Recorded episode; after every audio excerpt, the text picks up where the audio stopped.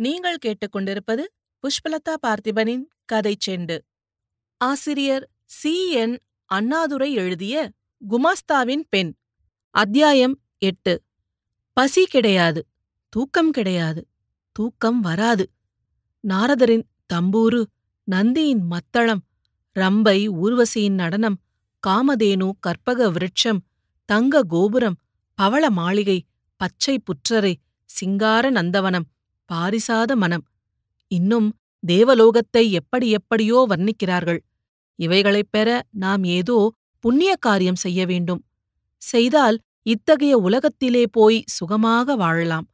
கெட்ட காரியம் செய்தால் அக்னி குண்டம் அகன்ற வாய்ப்பாம்பின் புற்று நெருப்பு சிலை முள் பீப்பாய் செக்குத் தேள் ஈட்டி முனை அரிவாள் நுனி சம்மட்டி அடி சக்கரம் என்று ஏதேதோ பயங்கரமான பொருள்கள் நிறைந்த நரகலோகத்தில் புக வேண்டும் என்று கூறுகிறார்கள். என்னை கேட்டால் சொல்வேன் பணம் படைத்தவர்கள் புராணப் புரட்டர்கள் என்றும் தேவலோகத்தை இங்கேயே அடைய முடியும். ஏழைகளுக்கு உலகம் நரக வேதனையைத்தான் தருகிறது.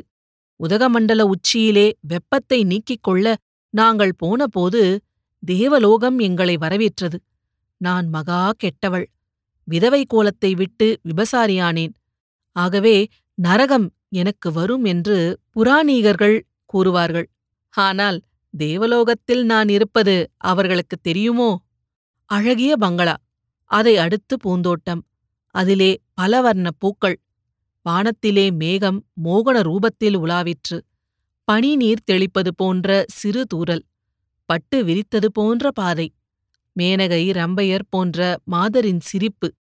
அருமையான சினிமா. ஆனந்தந்தரும் உண்டி வகைகள்.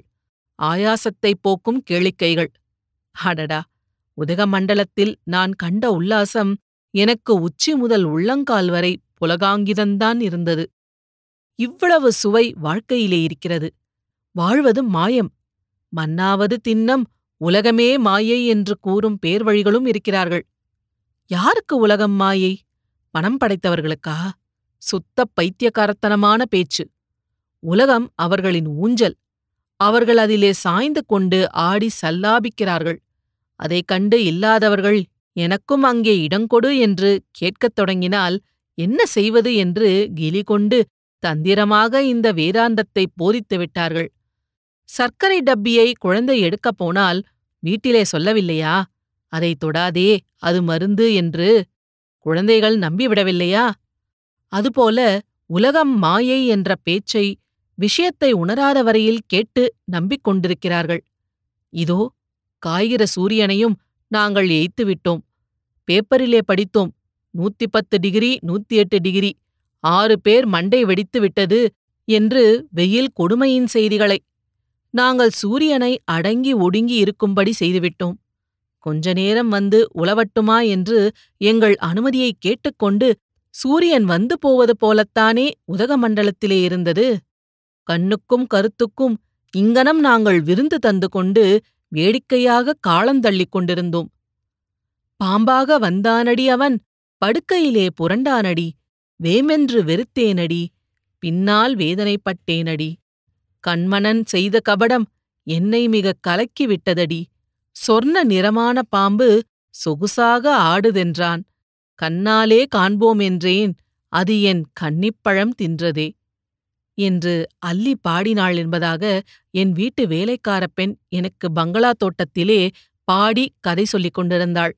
அந்த பெண் கூறிய கதையை கேட்டுக்கொண்டு நான் குச்சுநாய் டைகரின் முதுகை தடவிக் கொடுத்து கொண்டு இருக்கும்போது யாரோ என்னை பார்க்க வந்திருப்பதாக வேலைக்காரன் வந்து அழைத்தான். மிராசுதார் மைசூர் ரேஸுக்கு போய்விட்டார். ஆகவே நானே வீட்டு காரியத்தை கவனித்துக் கொண்டிருந்தேன். கூப்பிடுவது யார் என்று தெரியவில்லையா? என்று வேலைக்காரனை கேட்டேன். இல்லை என்றான். எப்படி இருக்கிறான்? எதற்கு பார்க்க வேண்டுமாம்? என்று கேட்டுக்கொண்டே உள்ளே போனேன். ஹாலில் ஒருவன் உட்கார்ந்து கொண்டு பேப்பரை படித்துக் கொண்டிருக்க கண்டேன். நேரே என் அறைக்கு சென்று அலங்காரம் ஏதாகிலும் குறைந்துவிட்டதா என்று கண்ணாடியில் பார்த்துவிட்டு ஹாலுக்கு வந்தேன். உட்கார்ந்திருந்த மனிதன் எழுந்து நின்றான்.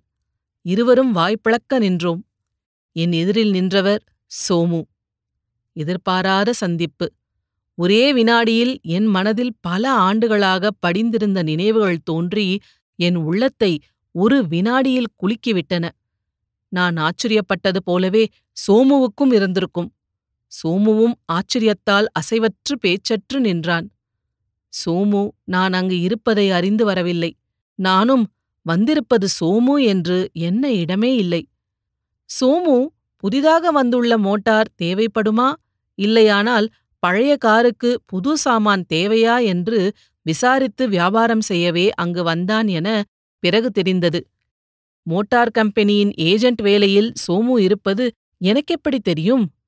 பங்களாக்கள் தோறும் சென்று மோட்டார் வியாபாரத்துக்கு ஆர்டர் சேகரிக்கும் வழக்கப்படி எங்கள் பங்களாவுக்கு சோமு வந்தான். நல்ல கிராக்கி கிடைக்கும் என்று எண்ணித்தான் உள்ளே நுழைந்திருப்பான். ஆமாம் நல்ல கிராக்கியாகத்தான் கிடைத்தது. யாரது? காந்தாவா? என்று சோமு ஆச்சரியத்துடன் ஆவலுடன் கேட்டான். ஆமாம் என்று நான் கூறவில்லை. கூறுவானேன்.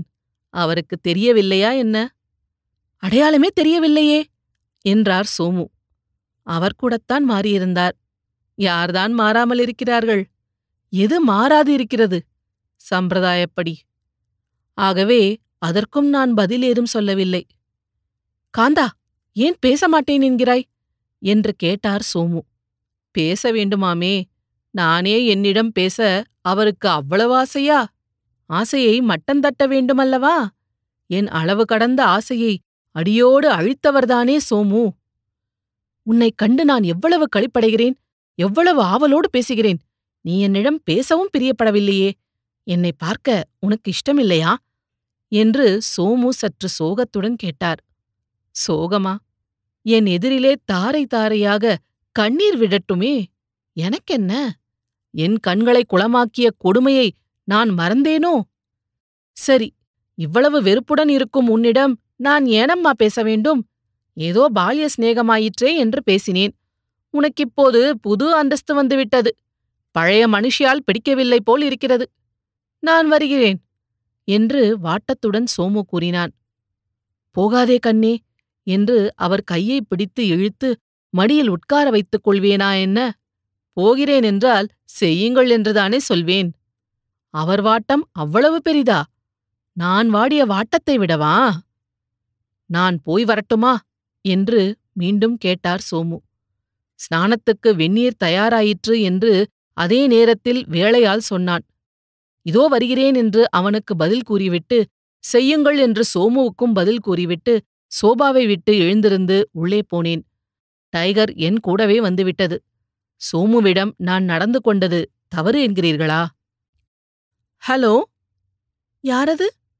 நான் தான் சோமு. சரி. இன்று மாலை தேட்டருக்கு வருகிறீர்களா? சொல்வதற்கில்லை. சொல்லக்கூடாதா? புரோகிராம் தெரியாது. காந்தா இவ்வளவு கடுமையாக இருக்காதே. என்னை நீ என்னவென்று நினைத்துக் கொண்டிருக்கிறாய்? என்னவென்று நினைத்துக் கொள்ள வேண்டும்? என்னை சித்திரவதை செய்கிறாய். அப்படியா? ஆமாம் ஆமாம். சரி சரி. டெலிஃபோனை வைத்துவிட்டேன். சோமு பதபதைத்துக் கொண்டிருப்பார் அந்த பக்கத்திலே. படட்டும் படட்டும். நான் சித்திரவதை செய்கிறேனாம். ஏன் செய்யக்கூடாது? இது டெலிஃபோன் மூலம் சோமு என்னிடம் சரசமாடி கண்ட பலன். சோமுவுக்கு என் போக்கு உள்ளே சுவாலையை கிளப்பிவிடுமல்லவா கடைசியில் ஒரு நாள் வீட்டிற்கு வந்து வலிய பேசத் தொடங்கினான். காந்தா என்னை சற்று நம்பு. நான் முன்பு செய்தது தவறு. உன்னை நான் கொடுமைப்படுத்தினேன். அதை மறந்துவிடு. இப்போது நான் மனமாற நேசிக்கிறேன். நேசியுங்களேன்? அதில் என்ன தப்பு? யார் வேண்டாம் என்றார்கள்? இவ்வளவு வெறுப்பாக பேசாதே காந்தா. வேலால் புண்ணை குத்துவது போல் இருக்கிறது. என்னை என்ன செய்ய சொல்கிறீர்கள்? என்ன செய்வதா? என் மீது அந்த கடுமையான பார்வையை செலுத்தாதே. பழைய காந்தாவாக இல்லையே நீ. பழைய காந்தாவும் புது காந்தாவும். இது என்ன பித்தம்? பித்தந்தான் ஆனால் அதற்கு நீதான் காரணம். நானா? ஆமாம். என்னை நீ இன்னமும் வாட்டாதே. நீ இனி இப்படியே நடந்து கொண்டால் நான் தற்கொலை செய்து கொள்வேன். அந்த காலத்தில் நீயாக என்னை மனம் செய்து கொள்ள விரும்பிய போது நான் முட்டாள்தனமாக மறத்துவிட்டேன் வாழ்வை பாழாக்கிக் கொண்டேன். உன்னை இங்கு கண்டது முதல் என் மனம் ஒரு நிலையில் இல்லை. இது சகஜம். கொஞ்ச நாளில் சரியாகிவிடும். காதகி பாதகி போக்கிரி என்று கூறிக்கொண்டே சோமு கன்னத்தில் அடித்தார். நான் கோபித்தும் கொள்ளவில்லை சிரித்தேன்.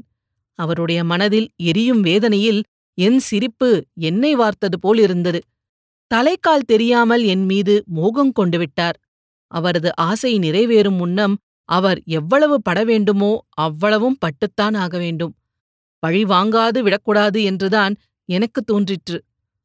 அந்த எண்ணம் எனக்குண்டானதில் உண்டானதில் ஆச்சரியமுண்டா? அஷ்ட தரிதிரனுக்கு அதிர்ஷ்டம் வந்தால் அர்த்தராத்திரியில் குடைப்படிப்பான் என்பது போல் கேவலம் சோற்றுக்கே வழியில்லாது இருந்தவள் ஜாதி ஆசாரத்தை விட்டு குலத்தை கெடுத்துக்கொண்டு எவனுடனோ குலாவி வாழ்கிறாள். அவளுக்கு கர்வம் இல்லாமலா போகும்? ஆனால் இந்த வாழ்வு எத்தனை நாளைக்கு இருக்க முடியும்?